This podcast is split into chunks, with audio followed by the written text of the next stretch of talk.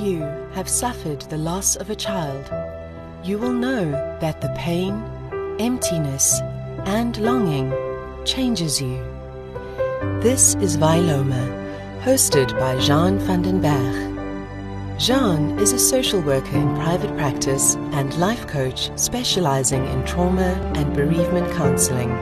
And through this series, she hopes to let parents who have lost a child know that they are not alone.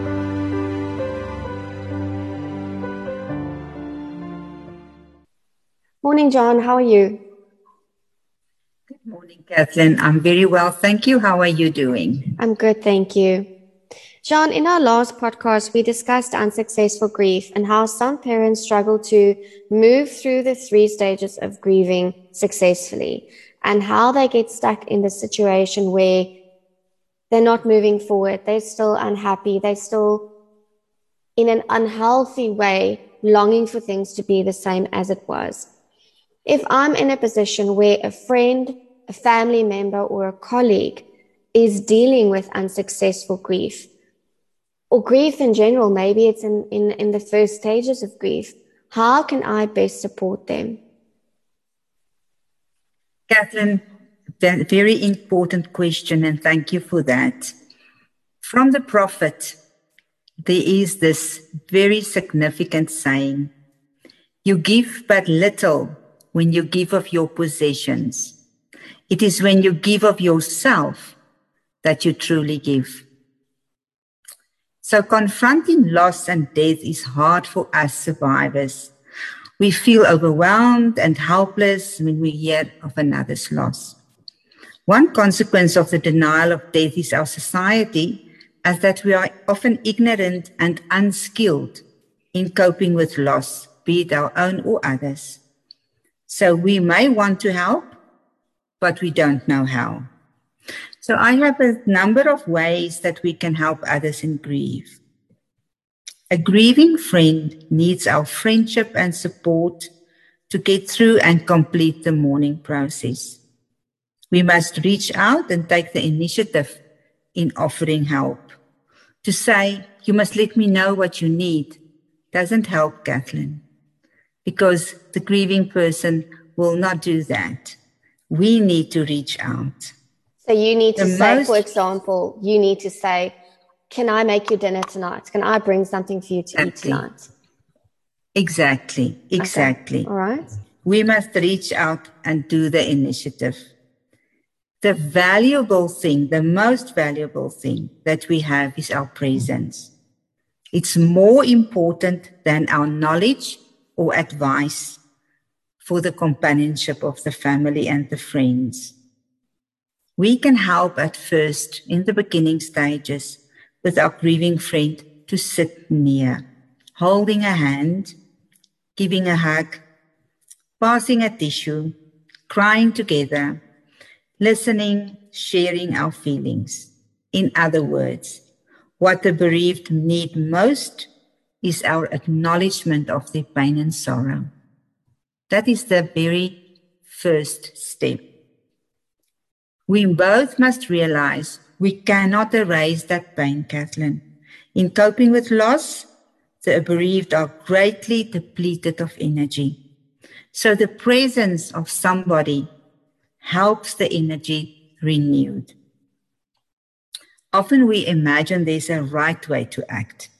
If only we know what the right way is. So we struggle to find the exact words. And as we said in a previous podcast, we say all the wrong things. A simple, I am sorry is enough. The bereaved has is need not to suffer alone. So often the greatest gift we can offer them. Alone is harder. Alone is when fear and anguish are overwhelming. How am I forever will get through this? Alone accentuates the despair and the emptiness of the loss. So it's important that we realize that they also have different needs during the different phases of grief. So for the initial shock, practical help, yes. Can I bring you some dinner? Can I pick up the other kids from school? Who do you want me to phone to cancel your appointments? Those things are the initial help. And it makes sense but because you're so overwhelmed. Yes. You've got all these things to do, but you, you don't even have the energy to try and do it. You don't know. Do you have a diary? Give me your phone. Let me check, you know, things like that. Yes. But then later on, the emotional support through the period of grief is also very important. If we go back to how it is right at the beginning, the raw feelings of sorrow, of anguish, of anger, regret, longing, grief is physical, exhausting, feel empty, tension, sleeplessness, and loss of appetite. Through our emotional support, keep this in mind. After two or three months, it might be worse. They don't sleep. My friend is, is losing weight. She doesn't eat. See it for what it is in that time. Because this is when I get the phone call. They need counseling right away because I can see they're not coping. Instead of acknowledging this is part of the way. And then we, we, we put a burden on our friend by telling them it's wrong how you grieve because you're not eating. Instead of giving something small and healthy to eat and say, wow, you've done well, instead of putting some extra burden on the person because there's always this feeling of this is right and this is wrong. And this is not how we can support them. I think it's very important not to be judgmental during this, this stage, correct? Exactly, exactly. There's not an expert way of doing this. There is not a table with you do one, two, three, four, five, and you are through it.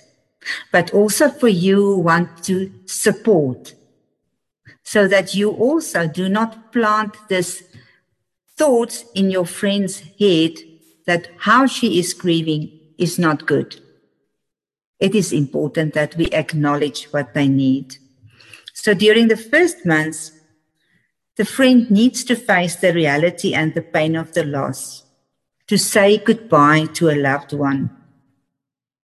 So I have learned so many times that family and friends think by ignoring the word death, and ignoring the unimaginable loss and not talking about the deceased, they think that it helps because they don't remind them of the person that died. And this is such a pity because all we want to do is talk. Your friend wants to talk about the person who died. They need to be listened to over and over on what they miss, what they cherish, and how hard it is. They need to be encouraged to talk about their needs and their feelings and their emotions. So, this is where we come in.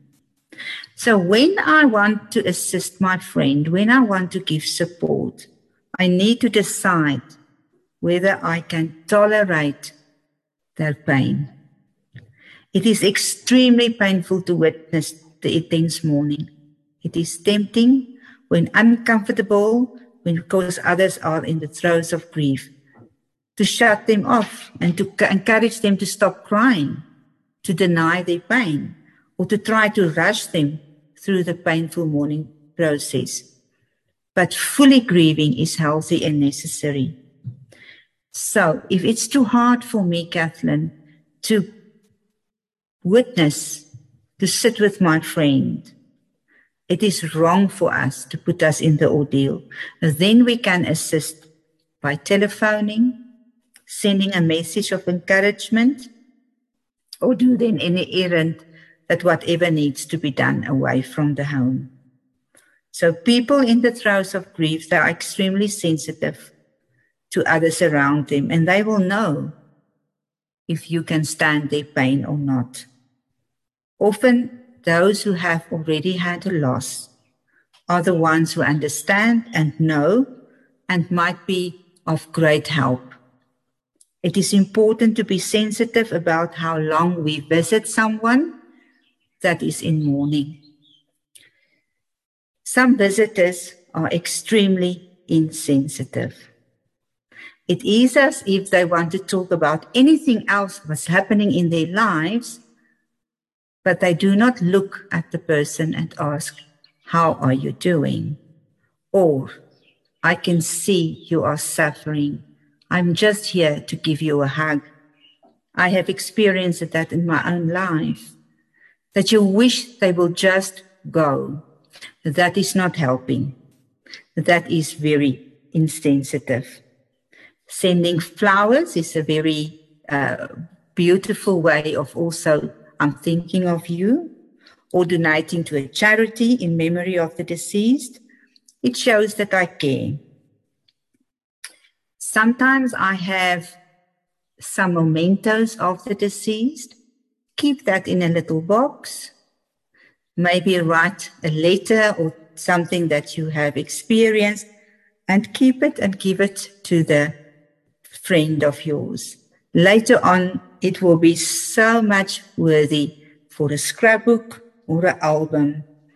Stories and clippings about the deceased is a wonderful gift. I found this beautiful photo of your child together with the others. I wanted to give this to you. Another very nice thought is poetry.